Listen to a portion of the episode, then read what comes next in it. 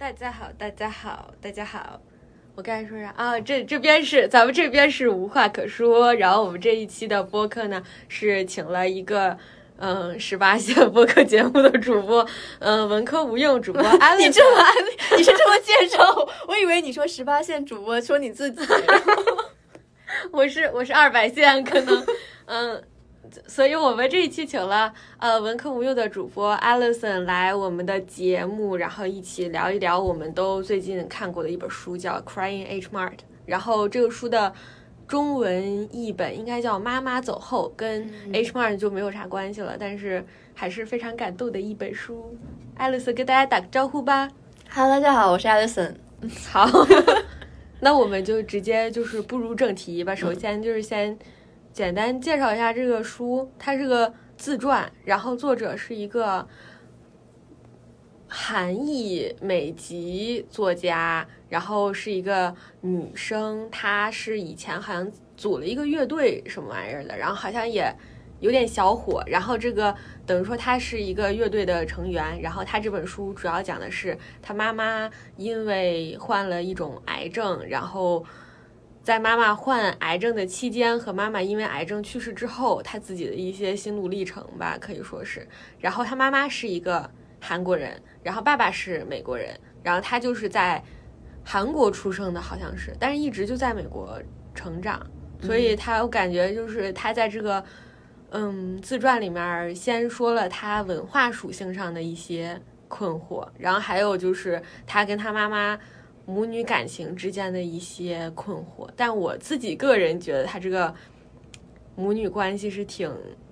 挺怎么说呢？挺东亚的，就是一个非常典型的东亚母女关系，就那种，嗯，小时候天天赖着妈妈，然后跟妈妈一起睡，就妈妈妈妈，然后之后青春期的时候就跟妈妈有很大的争吵，然后跑去上学，然后之后，嗯，后来等到妈妈老了生病了，然后又会有一些。就是作为女儿的反思，我感觉大概是一个这样的故事。嗯，然后 H Mart 是美国这边的韩国连锁超市，对他们家那个凉拌海草巨好吃，我天天买。我昨天才买了一个，就昨天我去那个，因为我们在纽约嘛，然后我昨天去那个 K Town。然后买那个 Machi Machi 去了，然后之后隔壁不就是那个 H Mart 吗？然后我在 H Mart 里面就想到啊，明天我要跟 Alison 录 Crying H Mart，我今天就在 H Mart 大采购，然后在 H Mart 里面买了那个做好的那个鱿鱼圈，就是它它是那种熟食，然后会配那种就是韩式酱料，然后它会给你切成就是一个圈一个圈的，然后还有那个海草，我觉得这俩真的是死好吃，太好吃了，可我贼喜欢吃这俩。那我们，啊，那我们就首先聊一下这个情节吧，要不是就我，因为我觉得这个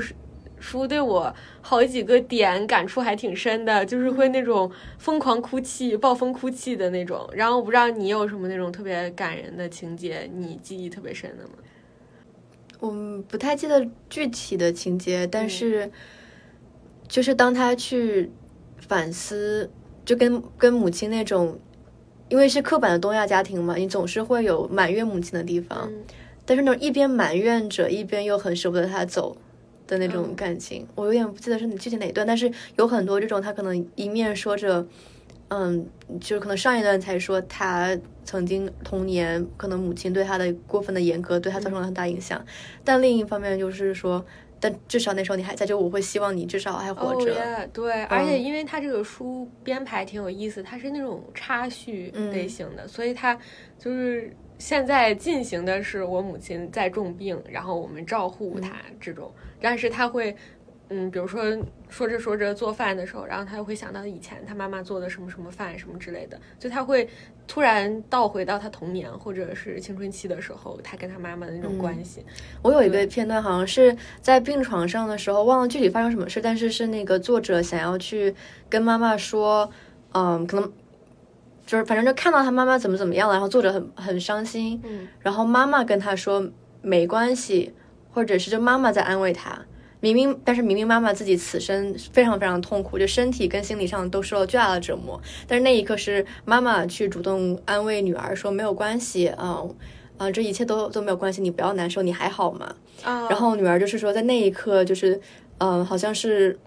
嗯，母爱，或者是她对于女儿的这种保护或者这种习惯，已经胜过她对于死亡的恐惧，或者是对于病痛的这一种带来的折磨。就我隐约记得有我有一个，相似的情节，我记得也挺深，就是他刚就是刚知道他妈妈病的时候，他不是在纽约跟朋友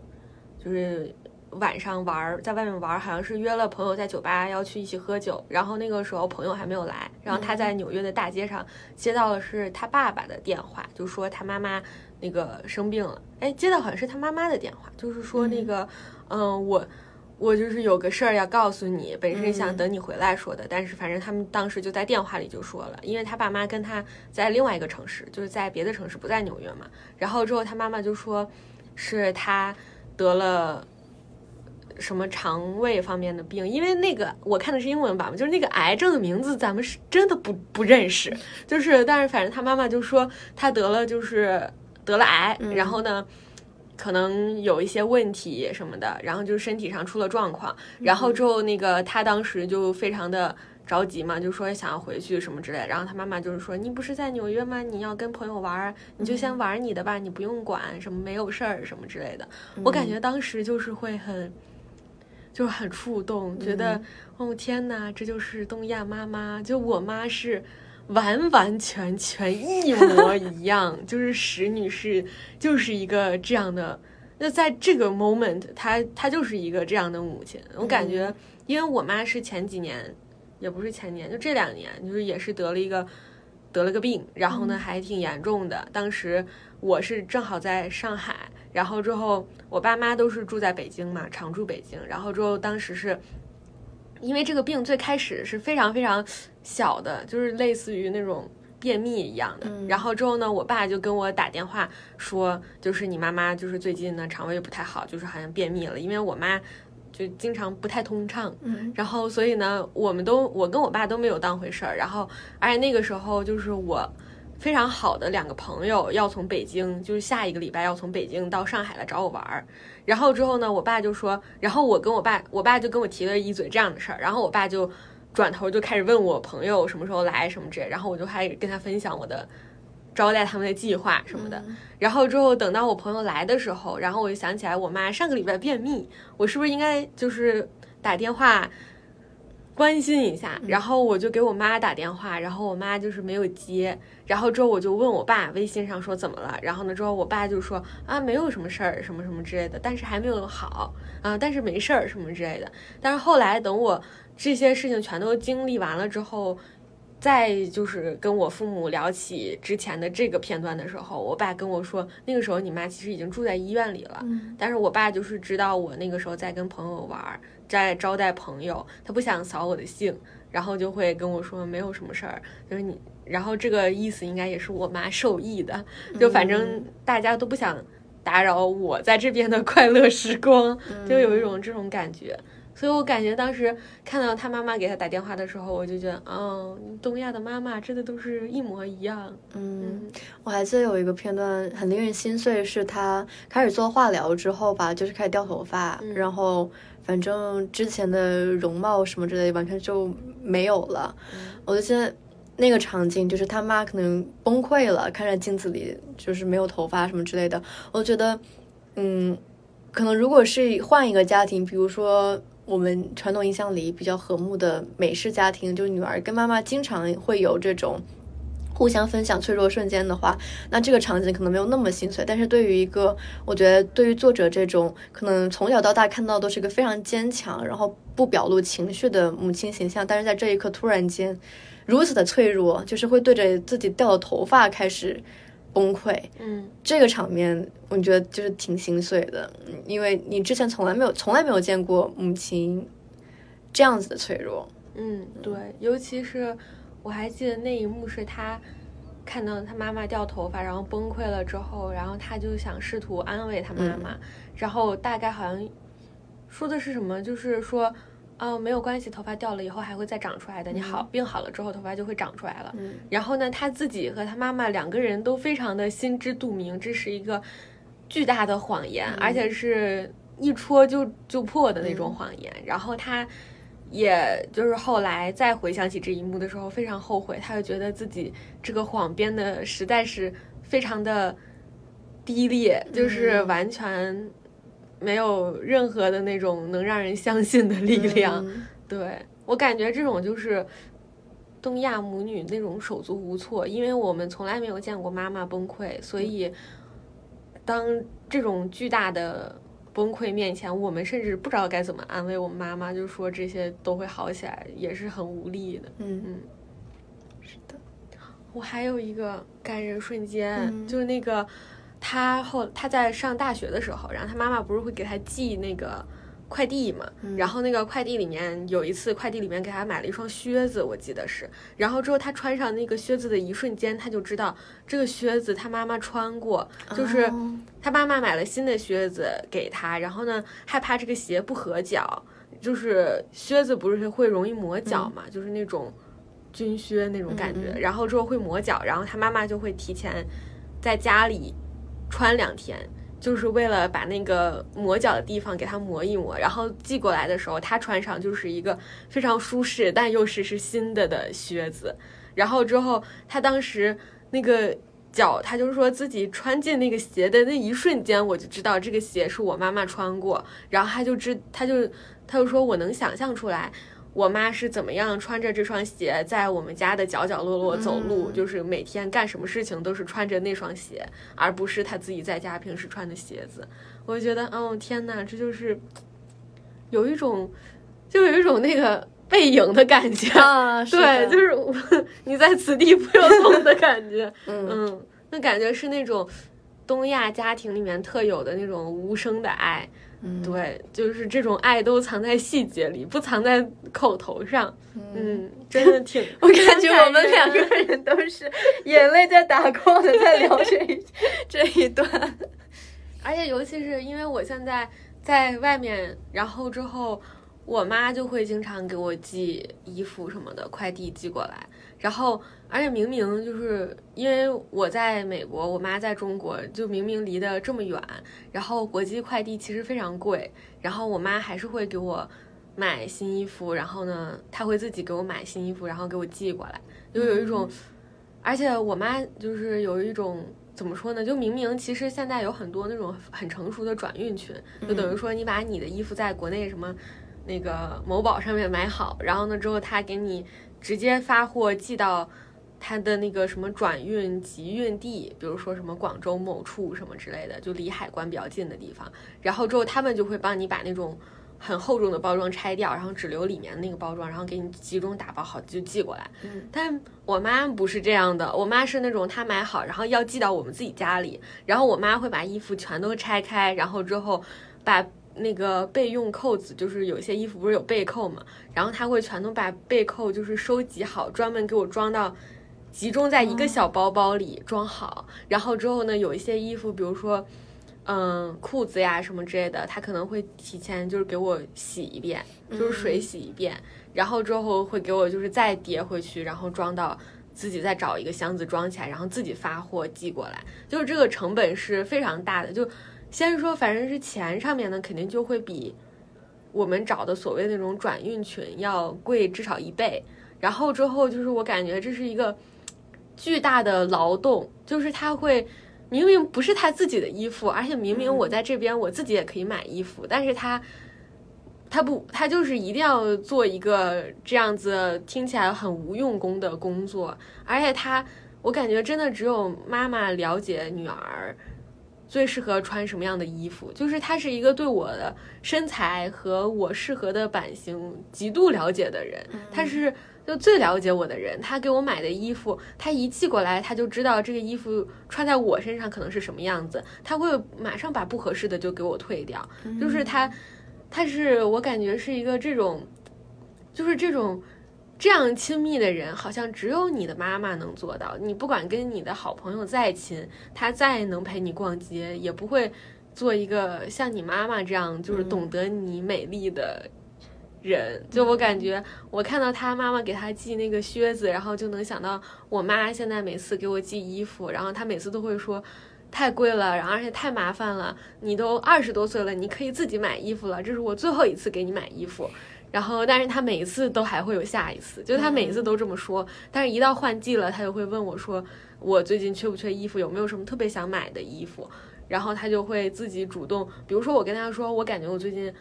嗯，想买一件毛衣，但是我想自己逛逛，然后我妈就会给我看毛衣，然后顺便就会给我看很多其他的东西。她永远都知道，就是她给我买了一件毛衣之后，她想给我再搭配一件什么别的，然后最后攒着攒着寄过来就是一整箱。我觉得可能这就是，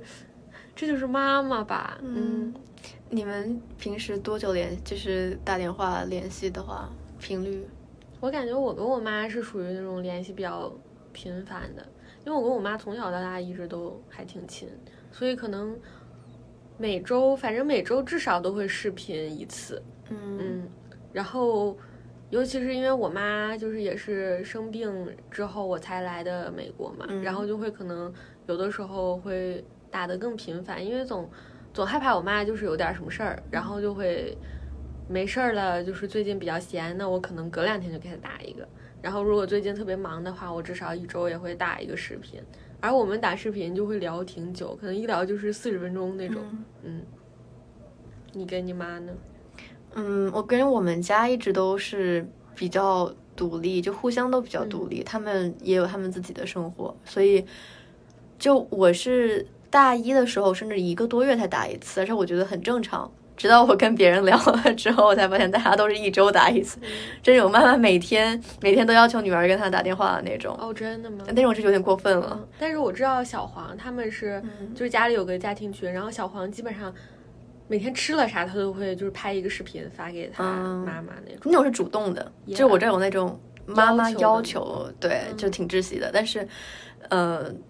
然后我们就基本上到其实现在也是基本上持续是一个多月打一次，没什么事儿的话就不不太打。嗯，我感觉其实我妈是那种独立女人，就是那种女强人，就是那种嗯，而且我跟我妈的母女关系也是，就是其实我们一直很亲，然后我从小都一直非常依赖她，然后我也知道我妈非常的依赖我，就是很爱我，但是我妈就是身上有一种默哀老子的气息，对，然后之后。经常就比如说我，我有的时候撒娇说妈妈，我想今天晚上跟你一起睡觉，然后我妈就会说你多大人了自己睡去，然后就会把我踹开。但是我知道她只是语言上的倔强，就她在行动上是对我非常好的人。然后之后。我感觉我妈要是如果没有生病的话，我可能跟我妈打电话，我妈也不会主动给我打电话那种。可能我们俩也是会那种一个月打一次那种。我妈肯定就会那种，哎呀，那个什么，你有什么事儿呀？每天打什么电话？然后呢，可能说两分钟挂了。然后他他要是你每次给她打电话，她都跟你说两分钟，骂你一通挂了，你肯定也就知道，那我们就是打的少一点好了，就不是那不是。因为知道妈妈不爱我，所以我要打的少。就是知道石女士就是这种性格的人，对对。但是，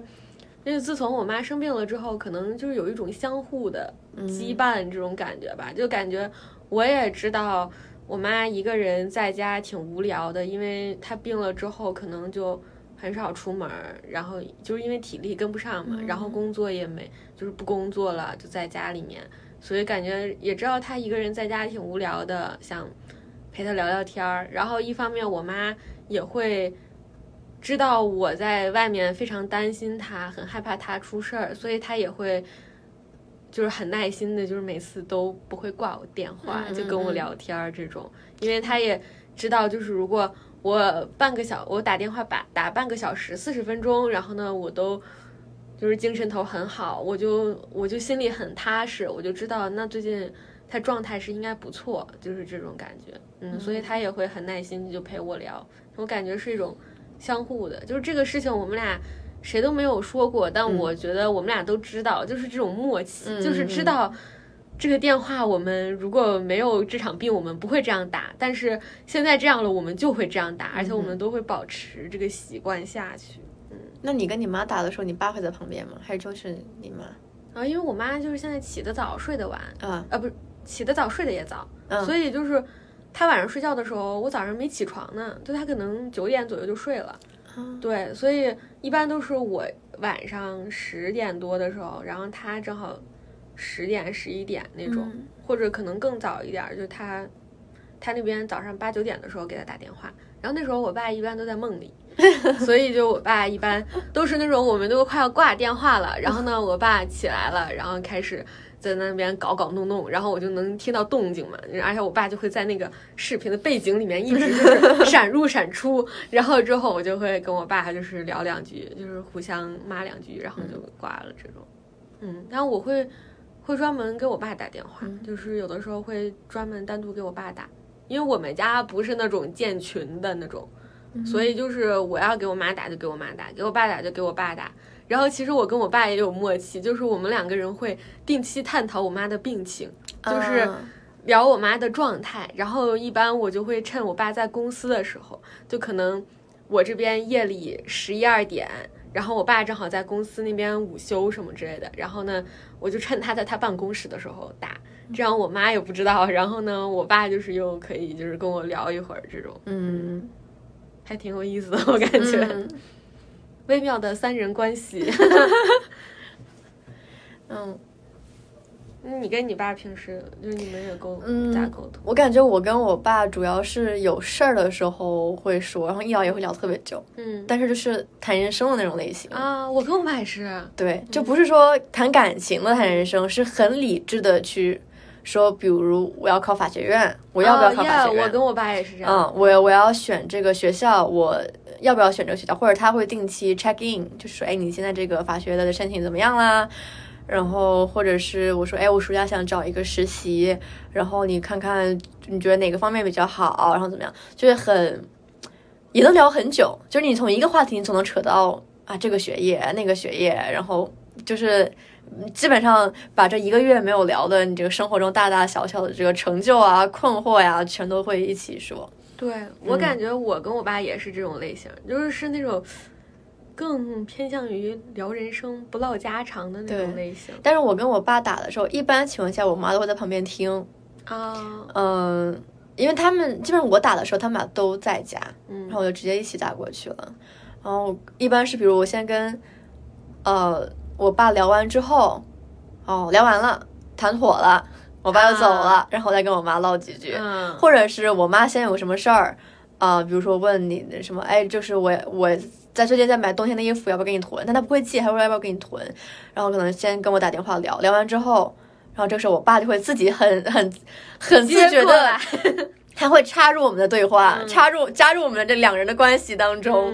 呃，然后这个时候就说，那我跟我妈聊完这个事儿了，然后我妈也不想听我们俩聊聊那么正经，她就走啊。然后我就跟我爸聊。那我们好像，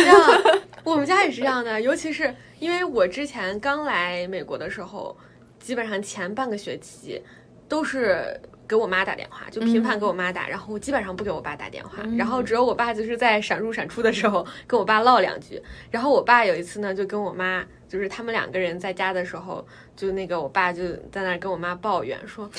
为什么沈思雨去了美国之后从来都不给我打电话呀？他怎么就是跟你每次都打那么久？就是你们俩有什么可聊的？他跟我没得聊吗？然后之后结果呢？我妈后来就有一天，就趁我爸上班的时候，就把这个话转述给我了。然后之后呢，我妈就说：“你以后故意就是给你爸打打电话，就是他其实特别想让你给他打电话。”然后我就知道了。然后之后后来就是每次我会有的时候隔三差五就专门捡一个，就是他们周六日的时候打。然后之后我就会跟我妈聊天的时候，聊着聊着我就会特别大声的说。爸爸呢？我爸呢？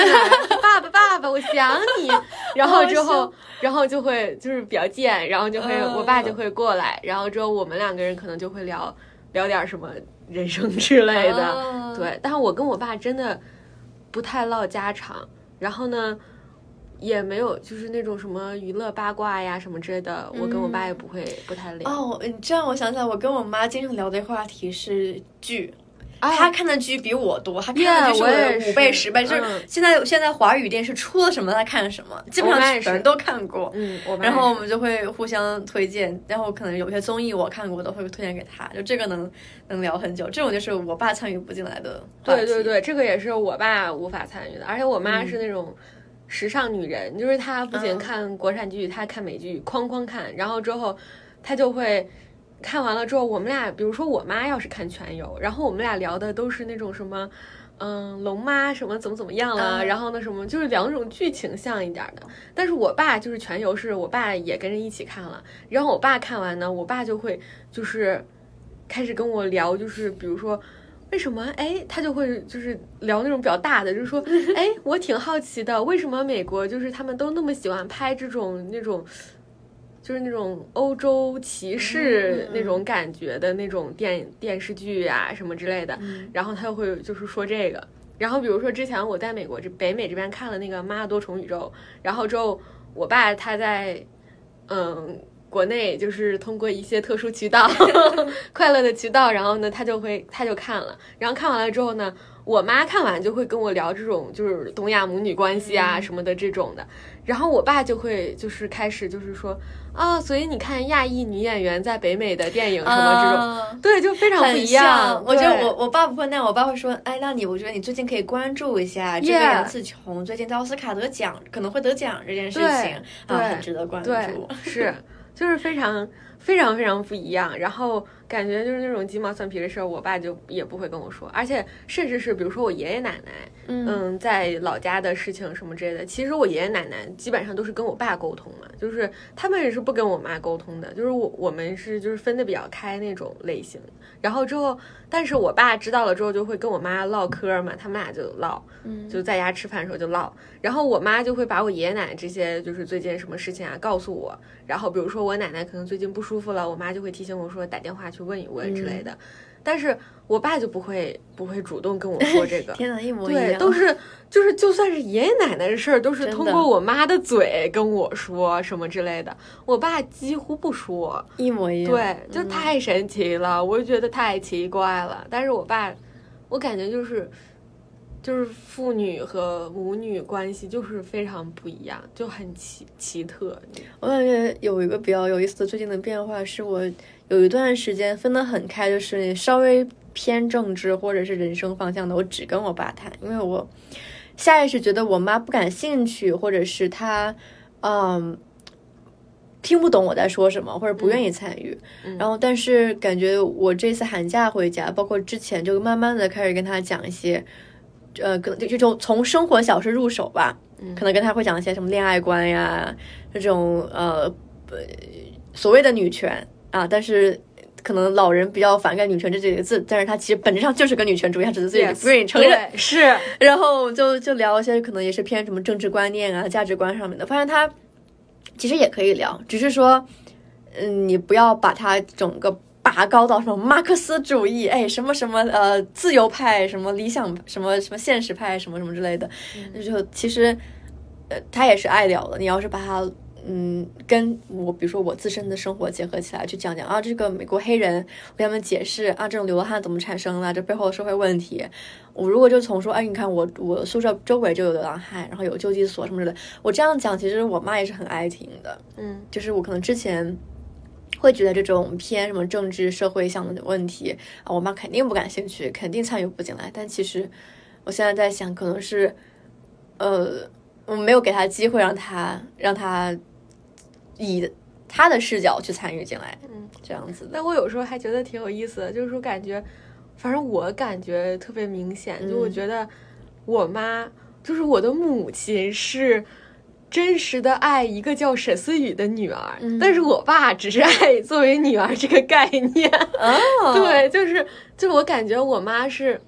就是他爱的是我，就是不是别的女儿那种，就是他不是谁都行，必须得是我才行。那我觉得我爸是，因为我妈生了一个女儿，然后呢，我爸觉得男女都好无所谓，他只是爱自己孩子，就是知道自己要爱孩子这样一个概念，所以他，但是这个孩子恰巧是我，所以他爱我，你知道吧？我觉得还挺有意思的，所以而且我我觉得我跟我妈是那种。就是如果你要说到聊政治什么之类的那种的话，就其实我之前是什么事情都会找我妈聊，而且我小时候是一直觉得我爸是个那种贼不靠谱的角色，不是什么其他的就是亲情上面不靠谱，是因为我爸这人就。很忙，然后他经常，我记得小时候他接我呀什么之类的，基本上都是我妈接。但是难得我妈出差忙的时候，然后让我爸接，我爸永远都会迟到，他从来没有正点接过我，而且是那种一个小时起步。然后我就会在那个学校那个传达室跟那个门卫大爷一起坐在那边看电视那种程度，就是直到全学校只剩下我一个人，然后我还没有被接走的那种感觉，然后我就觉得我爸特别不靠谱，而且我爸是那种，就是那种，比如说他送我上学什么之类的，然后开车送我上学，他也会那种给我停到一个。很远的地方那种，就是他所谓说这个地方不能停车什么这，但是我心说别的爸爸都把孩子送到校门口啊，就是怎么就你送不到校门口？然后他总会就是说什么啊，这个十字路口我一会儿就可以直接上高架去公司了什么这，就把我扔到那个十字路口了。虽然我下去去学校门口可能也就走十分钟的路，就是那个周围环境我也很熟悉，不会走丢，但是我爸就。他就从来没有把我放到校门口过，然后我就觉得我爸特别不靠谱，然后我就下意识的什么东西都不跟我爸说，就我觉得我跟我爸说了，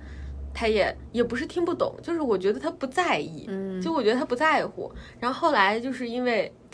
我妈是个那种一个运筹帷幄的女人，就是一个非常懂得平衡家庭关系的人，就我觉得我妈是那种有大智慧的人，所以她会。非常巧妙的，就是比如说，我以前在国内上普高，呃，不是普高，就是上学的时候，反正写作文，然后写那种作文，然后之后我就会说，哎，这个作文我不会写，什么这样，我就就会问我妈，然后我妈就会说，啊，那我也不会写，你爸文科特别好，你去问你爸，他要把我扔给我爸了，我非虽然非常不情愿，但是我也走投无路，我就只能去问我爸，然后我爸就会。就是帮我写，跟我一起想什么之类，然后我就发现，哦，我爸确实是，就是是一个是有脑子的，是吧？是一个有智慧，而且有些地方还有点靠谱的男人。然后我就会逐渐相信这个男人，就会就是我感觉我跟我爸的父女关系是被我妈建立起来的，是我妈主动把一些权力下放到了我爸这儿，就是那种政治的，然后就是比较偏。Humanity 的那些东西是我妈主动放弃了，就是让渡给我爸了，所以我才会以后都会去找我爸说这些东西。而且我妈，就算我现在再去找我妈说这种类型的东西，我妈也会提醒我说，我觉得那个你你爸最近对这个挺感兴趣，你可以去找他。然后我就会去找他，而且我现在也非常舒适的去找他，就是我觉得这是我很下意识的行为，也是被我妈培养出来的。我觉得，嗯嗯。但是我心里就是一直知道，我妈不是不懂，她只是把这这部分放弃了，就是这种感觉。嗯嗯，还觉得还挺微妙的，感觉经常就是有的时候看这种母女类型的文学作品、影视作品，我都会觉得，哎，石女士真的是起立鼓掌，就是那种感觉。嗯，就真的觉得有一种。大智慧在，就是那种处理家庭关系的智慧。嗯，还有一本书，我觉得杨绛写的书，你都可以看一看。我们仨，对，啊，是他。我看过我们仨，其他我还没有看，但是他也是让我觉得很有智慧的一个母亲。她本身知识肯定不用说，知识学术水平不用说，然后。嗯，她本身也是非常非常独立的一个女性。就你从外表上，你可能会觉得她是一个贤妻良母，还有一些语言上面也是会觉得，哎，我作为一个妻子该做的事情，巴拉巴拉。嗯。但是她是有原则的，就她是在很很有原则、很有智慧的去选择自己什么地方要坚持，什么地方不要坚持。比如说，嗯，完了，她丈夫是钱钱钟书，钱钟书对。嗯，他们之前是在海外合租一个小房子。嗯嗯，他就说，呃，那我就是我很乐意为我的这个先生，他又是有客人，我可以给他们准备茶点什么之类的嘛。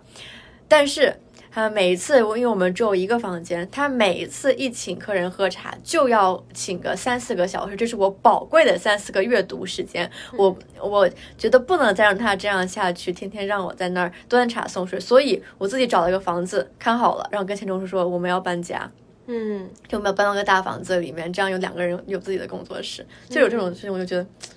这种这种就是他是很传统的中国的母亲形象，但是其实在这个。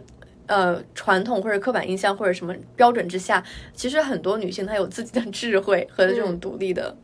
作风。我感觉我妈也是这种，就是她，就是我们家的婚姻模式绝对是非常传统的婚姻模式。尤尤其是我妈病了之后，就是我妈就不工作了嘛，所以其实就是一个非常传统的，就是我爸养我们全家的这种模式。然后就是一个是经济方面，还有一个我感觉其他很多。比如说，我我爸什么，嗯，买那种大件儿的东西啊，什么这种的，其实都是我爸在暗 暗中操纵，就也不是暗中操纵吧，但是我们都有这种感觉，就是我妈是如果跟我生气，我就知道这个事儿一定会过去的。就如果我妈跟我吵架，但是如果我爸跟我们家里面的谁发火了，which is 不常见，就是可能十年才吵一次那种，但是我就知道，如果我爸跟我发火，一定是非常大的原则性的问题。这件事情，如果我没有深刻的意识到自己的错误，这件事情是过不去的。嗯，就是我觉得我们家是一个就在这种方面非常传统的一个家庭模式，就是那种三人小单元的模式。但是我觉得我妈就在这种。这种模式里面平衡的非常好，她带一些很新的东西进来，尤其是比如说我我妈在跟我爸洗脑，就是我以后的家庭，比如说我以后要结不结婚、生不生孩子、我的恋爱什么这种东西，我妈会就是非常潜移默化的告诉我说，她不是我，就是。我们这一代的人可以这样过，是因为我以前也从来没有想过别的生活。就是我妈是其实是一种程度上默认这种传统模式的人，但是我妈会跟我爸说，沈思雨不是我，就是她绝对不会能接受你现在过的这种生活的，所以他会，就是我妈会跟我爸就是那种说。他以后如果要走这种跟我们一样这种传统的夫妻生活，然后有一个孩子这种的话，那你就让他去过。如果他决定这样过，你就让他去过；如果他不决定这样过，你就尊重他的决定，你不要管这些事情。所以，我爸现在就很懂事，他不去问我任何就是恋爱、生育方面的问题。就是我爸在这方面，我感觉就是完全被石女士洗脑了。就是她，她，她。知道这个东西是她不可以侵犯的，就是不可以插入插手的，所以就感觉这种东西是我妈带给我们家非常非常新的东西。哎，我你这么说，我不知道我妈有没有背地里去洗脑我爸，但是一开始包括恋爱什么的，我妈也是一开始都比较开放，嗯，呃，包括什么时候可以同居。这个时间点比我爸开放很多，然后，嗯，包括甚至到现在，就是这次寒寒假回家，他直接跟我说，如果你不想生孩子，我觉得无所谓。嗯，我非常的呃，就是真的很 shocked。然后，呃，他就也是从来没有特别的关注恋爱，除了就是安全啊、什么健康啊这方面的以外。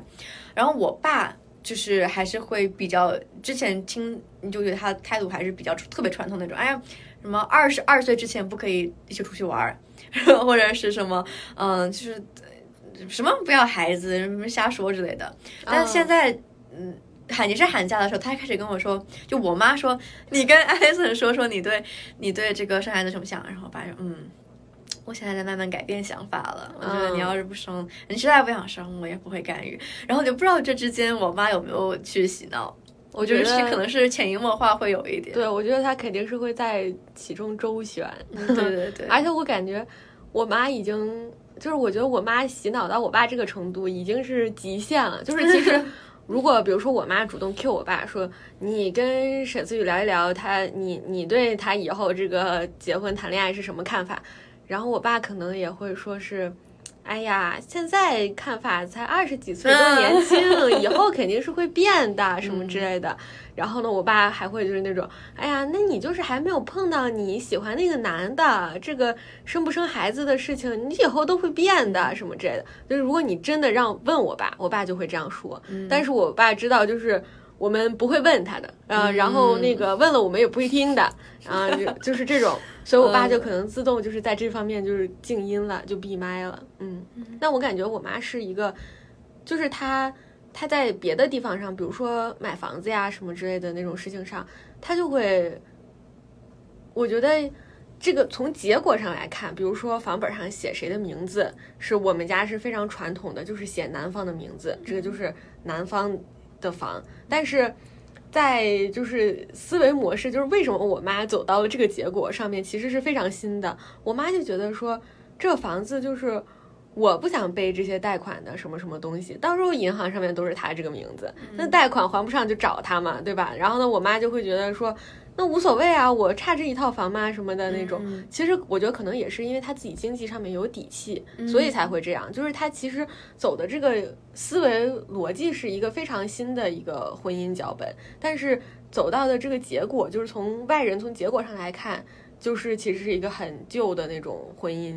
婚姻脚本。但是我感觉，就可能一家真的就是有一家的风格，然后只要这个风格在你们家是持续的下去的，我感觉就是合理的。而且我不知道是因为我们家其我们两家其实都相对比较幸福，所以会这么想，还是说别人别人的家里也这么想？我不太清楚。怎么怎么想？就我感觉，就是一个家庭的这种模式，就是我们会觉得说，我们能形成这种模式，就是因为它实行的下去，那就是这样嘛，什么之类的。但是我不太确定，就是那种家里吵得很凶的那种父母什么之类的，他们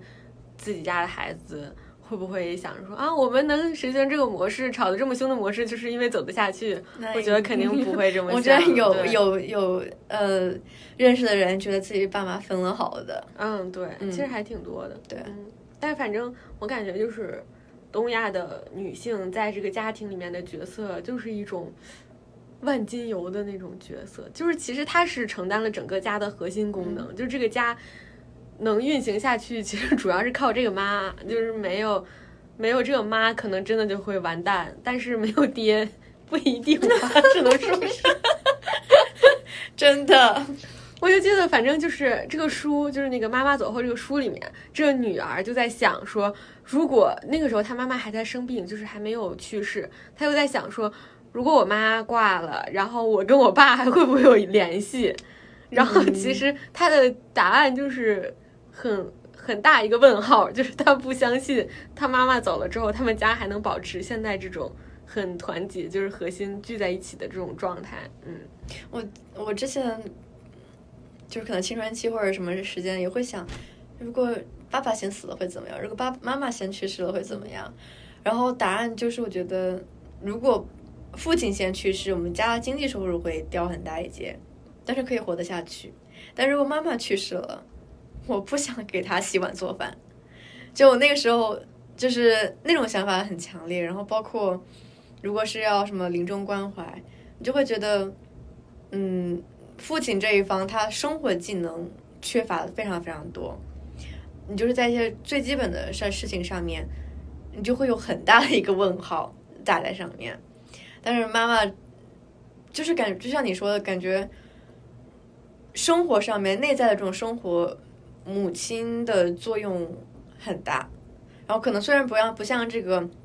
书里面这么极端，比如说，如果母亲去世了，那我们估计还是会跟父亲还是有比较好的关系。但是你要是说，你就从特别客观的这种，呃，日常琐事、生活生活方式上面，就还是，但是但是我们家其实，如果如果我父亲去世了，我妈有很多一窍不通的这种生生活常识上面的东西，所以这么说来，就是 去了哪个还是都不行。对，而且我感觉。我不知道是只有我们家这样，还是每一家都这样。我感觉母亲承担了我们父亲很多情感上面的支撑，嗯，就是比如说我爸在事业上面的一些艰难的时段，他不会具体的跟我妈讲述这个艰难，但是我妈绝对能感受到他最近应该是比较困难这个公司，所以。我妈就会在情感上面不动声色的支持他很多，然后我爸，我觉得他从中得到了非常大继续走下去的鼓励，就是在事业上面，嗯，所以我就觉得，如果我妈不在了，然后这个，而且这个想法，我觉得以前只是就是非常空空洞的想过，但是就是因为我妈病的那一一两年，一年多的时候，就是我妈那一年基本上都在医院里面，因为。真的就是比较严重，然后我是真切的，就是面临了我妈，就是如果我妈今年就去世了，那我们这个家该怎么办的感觉。我首先感到就是非常大的绝望，我觉得我是没有没有这个能力支持我爸走过这么多难关。不该有，你不该有这个责任，你也不该有这个。对，但是我想到就是如果我妈在这个我们三个人的这个家庭里面缺位了，然后之后我爸。承受的就是失去了挚爱和以后公司可能也会要面临到就是事业上面的各种就是情感和事业上面的双重打击，我觉得是可能肯定是非常巨大的压力。然后我可能只会只需要消化失去母亲的就是情感上的压力，然后那我就是在面对我爸这种巨大的崩溃的时候，我是没有办法承受我爸的崩溃的，就是我是没有心力去再应付一份我爸的，嗯，但是就是在我我妈就是我感觉我妈可能要离开我的那一两个月里面，我就感觉我完全没有做好面对这一切的准备，然后我当时我才意识到，就是我妈妈在我们家扮演了一个如此重要的角色。就以至于我妈如果缺席了的话，没有任何一个人能替代她，就是我替代不了。就算我爸以后娶了别的女的，就是家里新添了一个女主人，也是无法替代的。我感觉就是我妈承担那个角色实在太特殊，以至于我找不出第二个人能完美的适应她的这个角色。嗯，而且感觉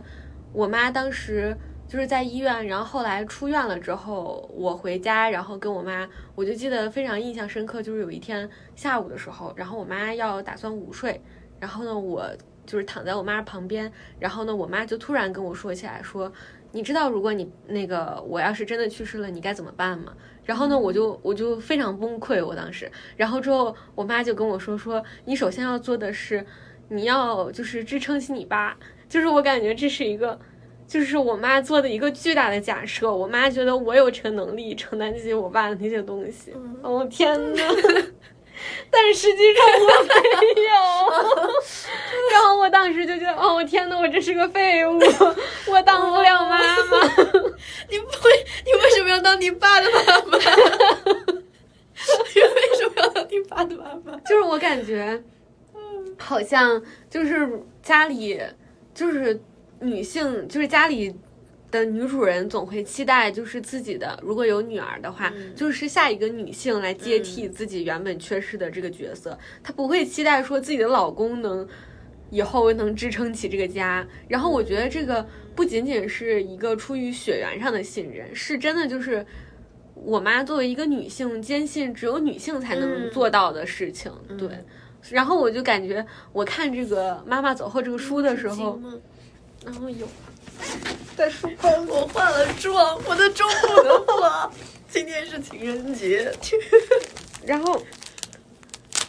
谢谢。你说，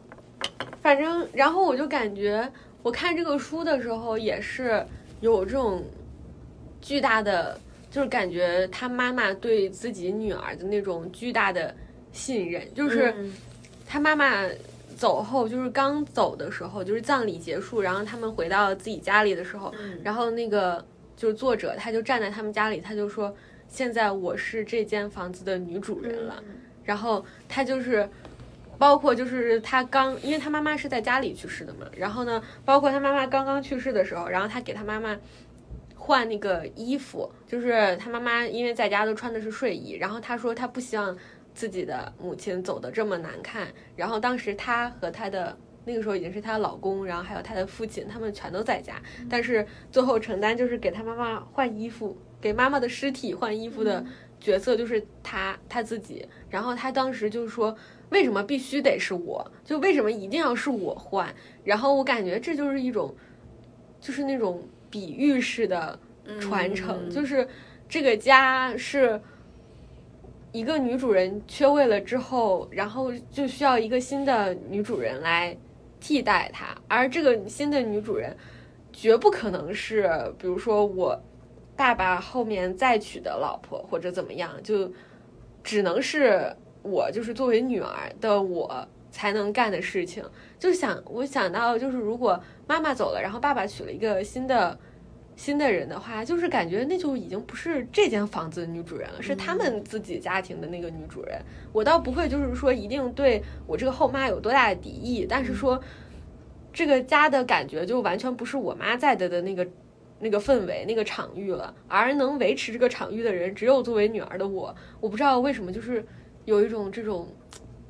这种感觉。然后当时我妈躺在床上跟我，就是我们两个人要午睡的时候，她跟我说的那个，我感觉是一种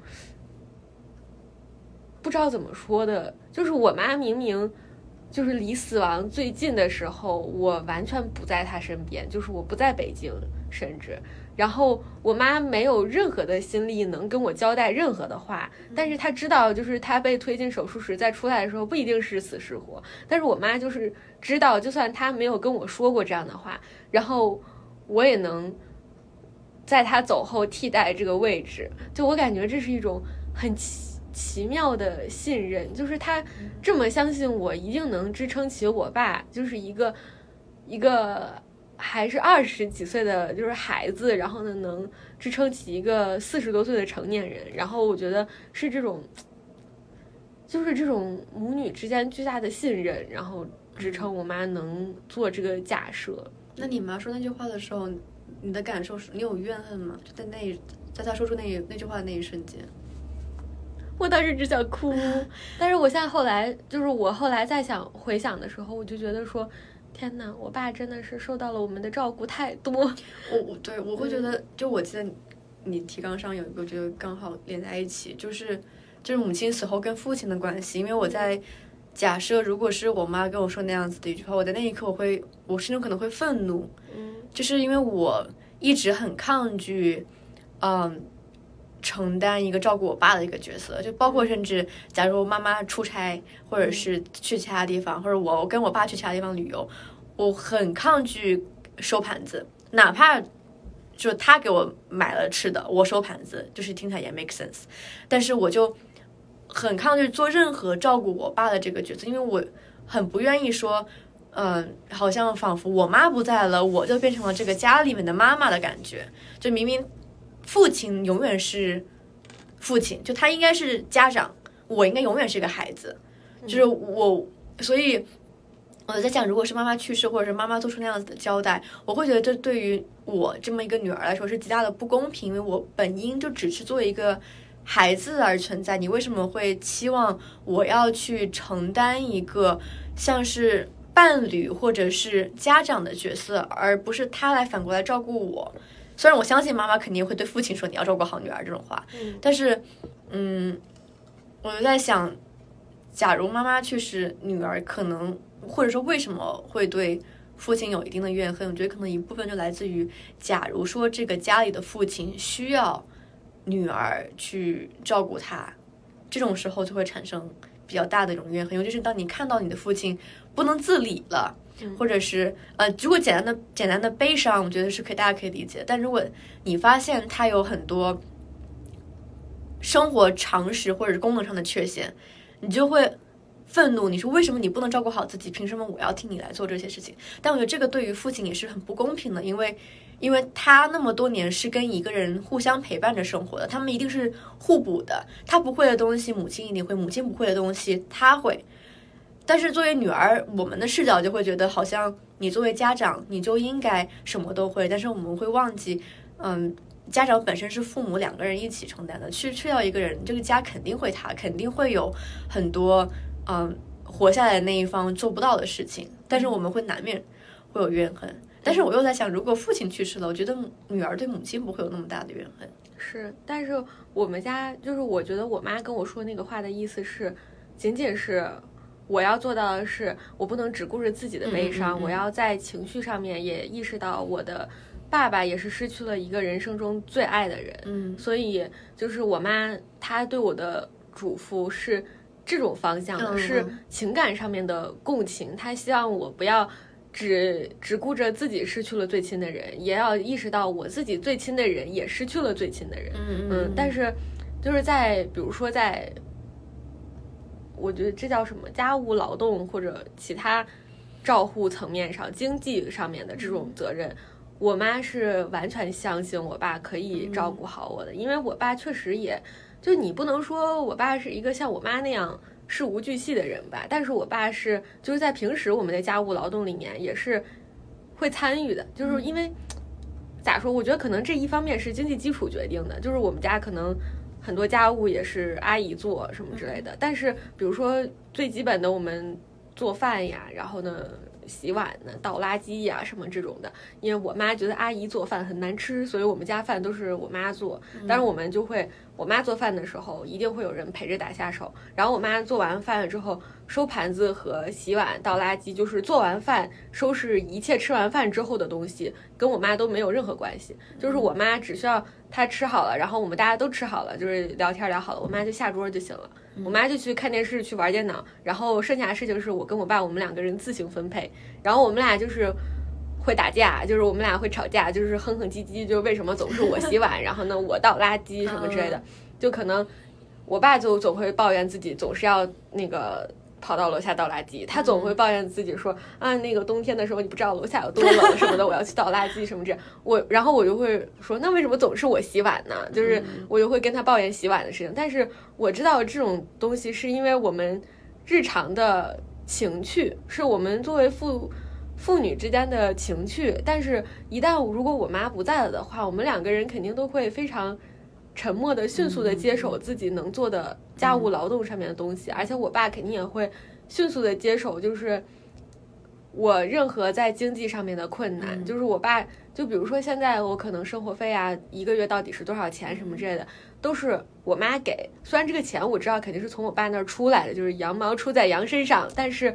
一个月具体该给多少钱，我能花多少钱？其实这个数都是我在我妈心里的。但是我知道，如果我妈缺位了，我爸会迅速的弥补上，就是我爸会迅速的掌握，就是这些我需要财政上面开销的状况。所以我觉得这种东西是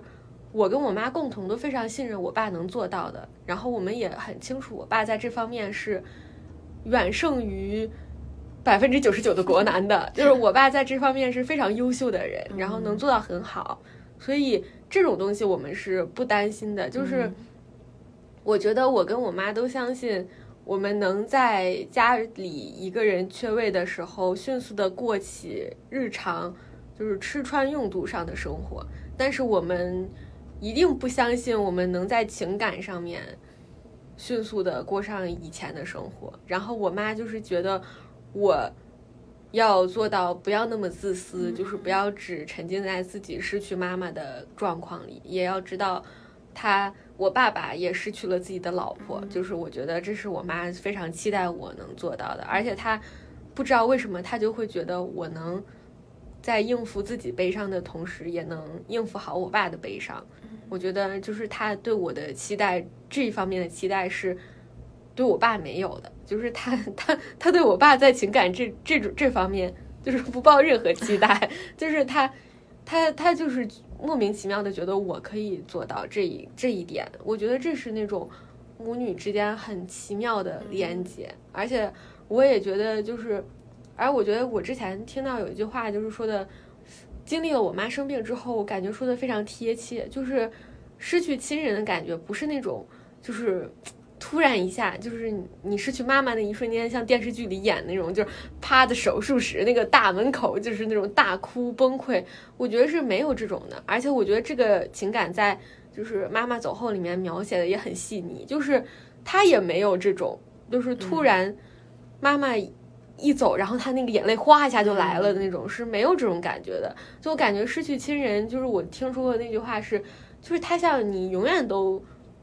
很潮湿的那种状态，就是一种漫长的潮湿，好像就你永远都有一部分泡在水里的感觉。就我感觉，这个情绪是我在妈妈走后这个书里面，我觉得特别贴切的，就感觉非常明显。就是我感觉他就是那种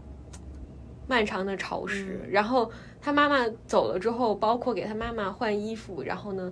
就是葬礼这一系列的东西，就是没有那种铺天盖地，突然一下子就要哭十二个小时那种感觉，就是一种很漫长的潮湿。然后包括他后来等他妈妈走后，他学习那个厨做饭，然后呢那个去 H Mart，然后呢跟着那个 YouTube 上面的那个博主一起做韩国的饭什么之类的那种，然后再包括后来他从。别人的家里，然后把他妈妈就是装那个泡菜的那个冰箱，就是处理回来那种，我感觉都是一种潮湿感，就是他永远能接触到跟自己妈妈相关的东西，然后这个感觉是在你没有失去妈妈的时候，你感受不到的，就你没有没有办法感受到这个世界上原来所有东西都跟我妈有关系，然后跟我妈有关的东西居然那么多，就是我每天都能接触到那么多跟我妈有关系的事物，我感觉这种感觉是，就是我感觉是这个书带给我特别大的感受，就是很大的共鸣，就就是妈妈已经成为了一种习惯，像假如说你。每天有喝早上喝咖啡的习惯，你这个习惯不会在咖啡杯碎碎的那一瞬间就停止，你会在持续的很长一段时间，你这个可能哀悼的这个过程就是逐渐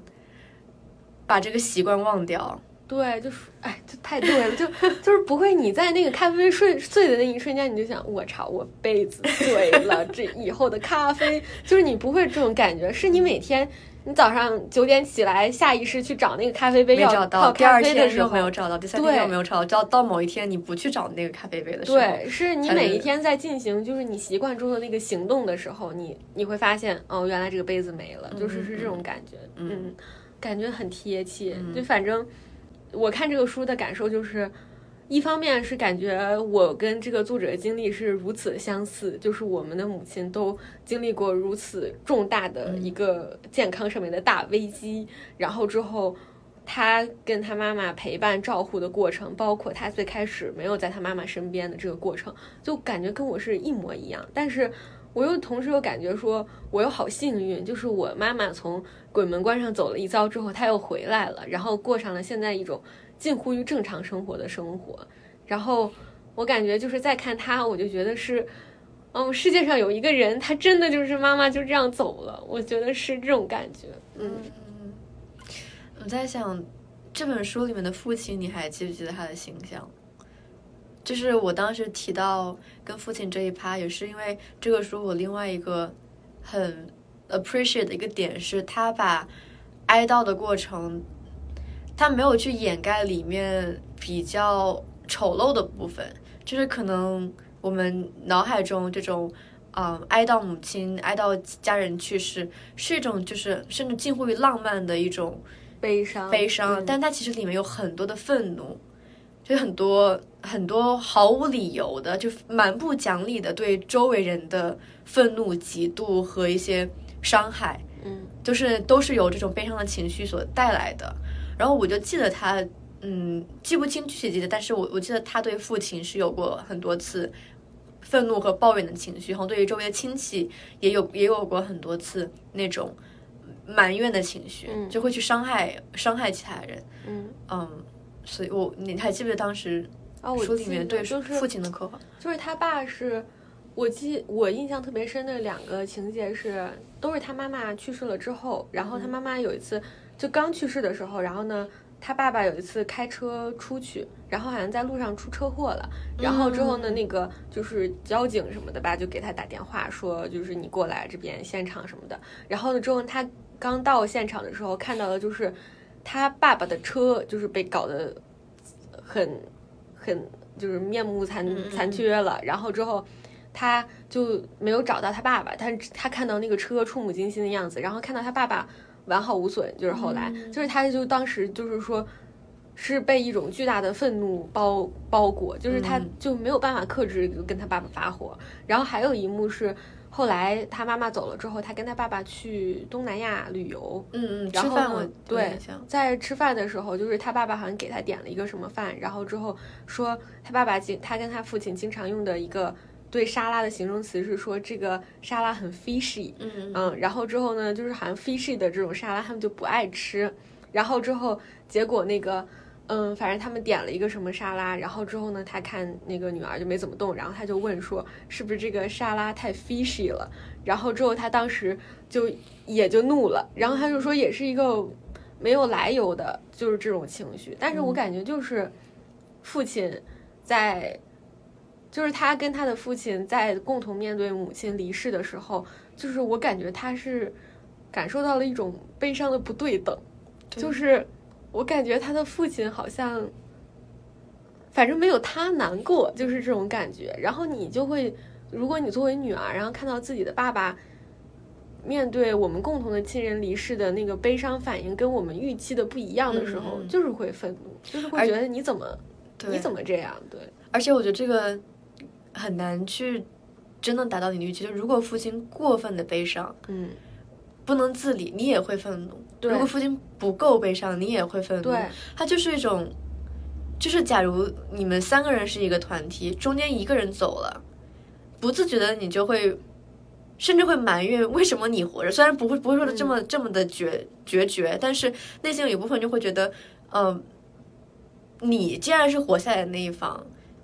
就你好像什么事都得做得非常的完美。嗯，你要是有任何缺陷，就会觉得，那凭什么他走了？嗯，就我觉得这种这种愤怒就嗯很有趣，因为我感觉很少有这种嗯、呃回忆录或者这种描写悲伤 grieving 的回忆里面会去展现这一方面。嗯，而且我感觉，就是不仅是离世，就是亲人离世之后要处理的这些东西，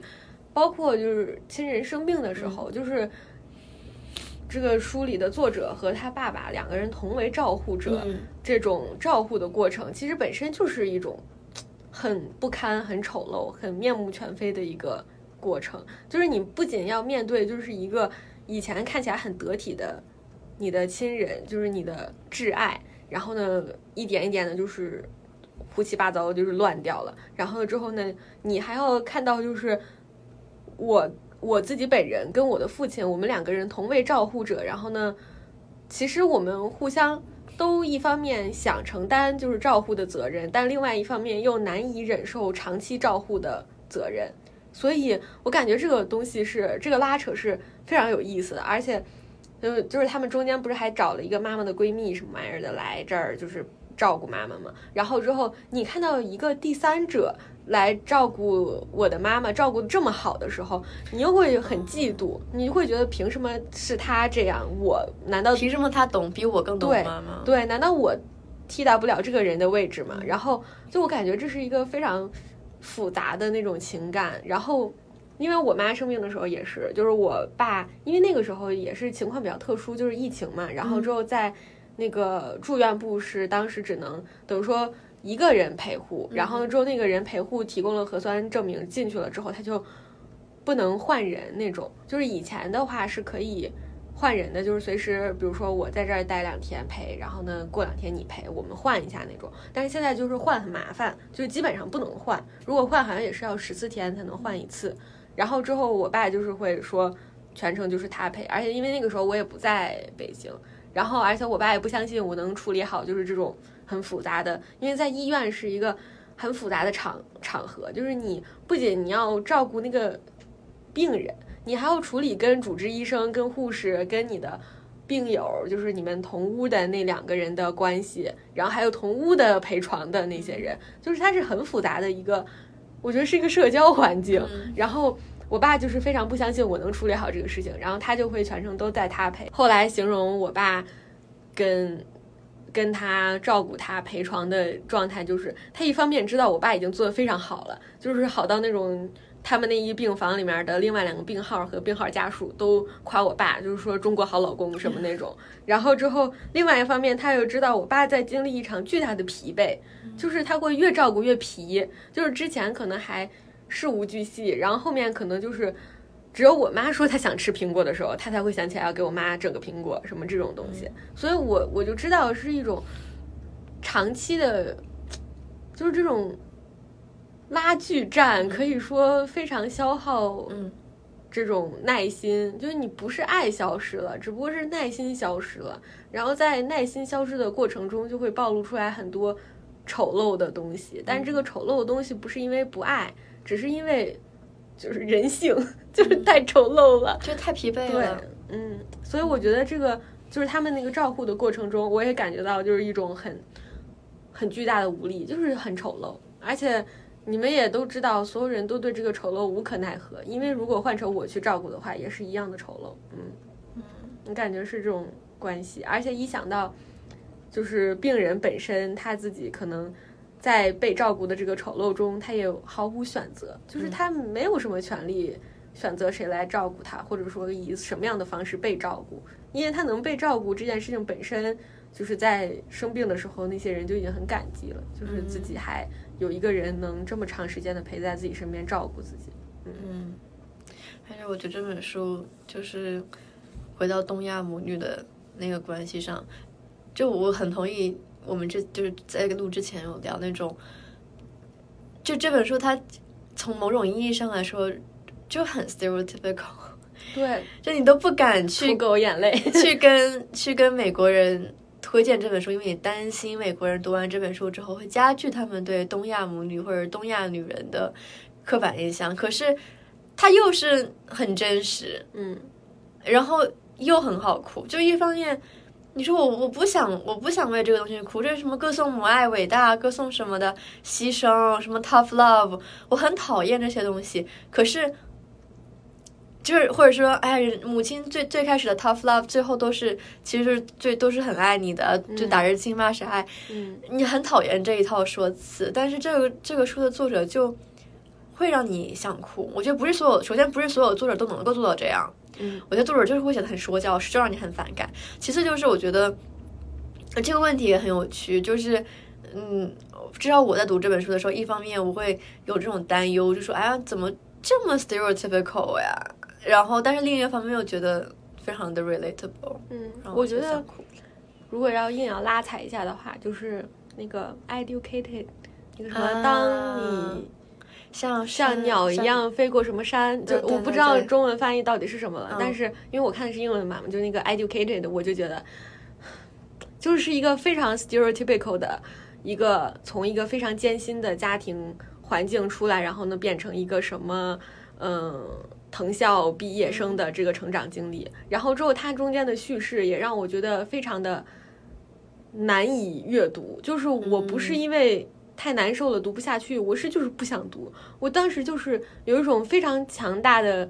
强的那种抵触心理，我就觉得，难道非得要这样吗？说就是教了是吗？对，就是你你干什么非得要就是跟我教育这些？就是我不是不承认他的痛苦和他的艰难，我只是无法被他这种人永远能从这种痛苦和艰难中获得爱和成长的这个叙事所说服，所以我就很抵触，我本身就很抵触这种东西，然后再加上我们我自己的家庭不是那种。很东亚 stereotypical 母女关系、父女关系的家庭，所以我本人就是很抵触这种叙事，就是很抵触那种，嗯，我对你的爱都是包裹在一种巨大的父爱如山、母爱无言的那种感觉里的。所以我当时看这个书的时候，我也很很害怕，就是他会陷入这样一种叙事。但是我不知道是因为这个。就是他母亲生病的这个经历跟我自己个人的经历太相似，还是说他的这个文笔就是好，就是会让我很感动。然后，而且我也知道我流下的这些眼泪都是刻板印象的眼泪，但是我就是我就是哭了。我觉得有很多点，可能一个点是他，他跟他母亲有一个半和解的过程。嗯因为他的母亲去世不是突然的，他是有一个时间段的，而且在作者去照顾母亲的这个时间里面，里面他们虽然不一定说了很多话，但是通过行动，他有一个慢慢的和解，慢慢的彼此换位对互换位的这么一个过程。所以当最后作者释怀，当他就是这种悲伤的情绪涌上来，然后去怀念这个母亲、感恩母亲的时候，你会觉得是有迹可循的，然后你会接受。但是我觉得可能我们不接受的是那种，嗯，是一个突然的离世，然后就说啊，母亲去世了，所以我对母亲的所有怨言一下子就没有了。嗯因为那个其实也是不合理，因为你根本没有没有和解这一个过程，你凭什么要求观众也好、读者也好、当事人也好，在母亲去世的那一瞬间就觉得母亲是完美的？嗯就这个可能不光是母女关系，我觉得在很多小说和非虚构当中也会有个问题，就是有一个很很有趣的话题，就是说，假如我的这个呃亲人死了，但他在生前对我做过非常非常糟糕的事情，我不愿意原谅他。可是外界却觉得他都已经去世了，你为什么不还还不爱他？你还不能理解他，还不愿意原谅他？会有这种就是一种死者为大的感觉。对，嗯就是是一个不合理的要求，对于当事人或者对于读者，读者没有办法跟这个呃死去的亲人产生共情，可能也正是因为，要么是剧情没有写好，要么是自己生活中他就是还没有跟这个人和解，就没有办，他不可能通过啊、人死了，哎，一切就是烟消那什么烟消云散，跟着他一起呃到地底下了，不是这样子的。我感觉是这本书处理的好的点，可能就是因为让我们读起来就是一个看起来很传统、很 stereotypical 的东亚母女关系的叙事之下，其实它是在说，嗯，在他的成长经历里面，他跟母亲的关系永远是爱和恨同时发生的。就是我对母亲的关系，就是既有爱又有恨，既有很亲密的部分，也有很想疏离的部分，所以他也没有说我一定要刻意的说这些，就是我之前对母亲的那种恨，或者说我们之间很疏离的那种地方是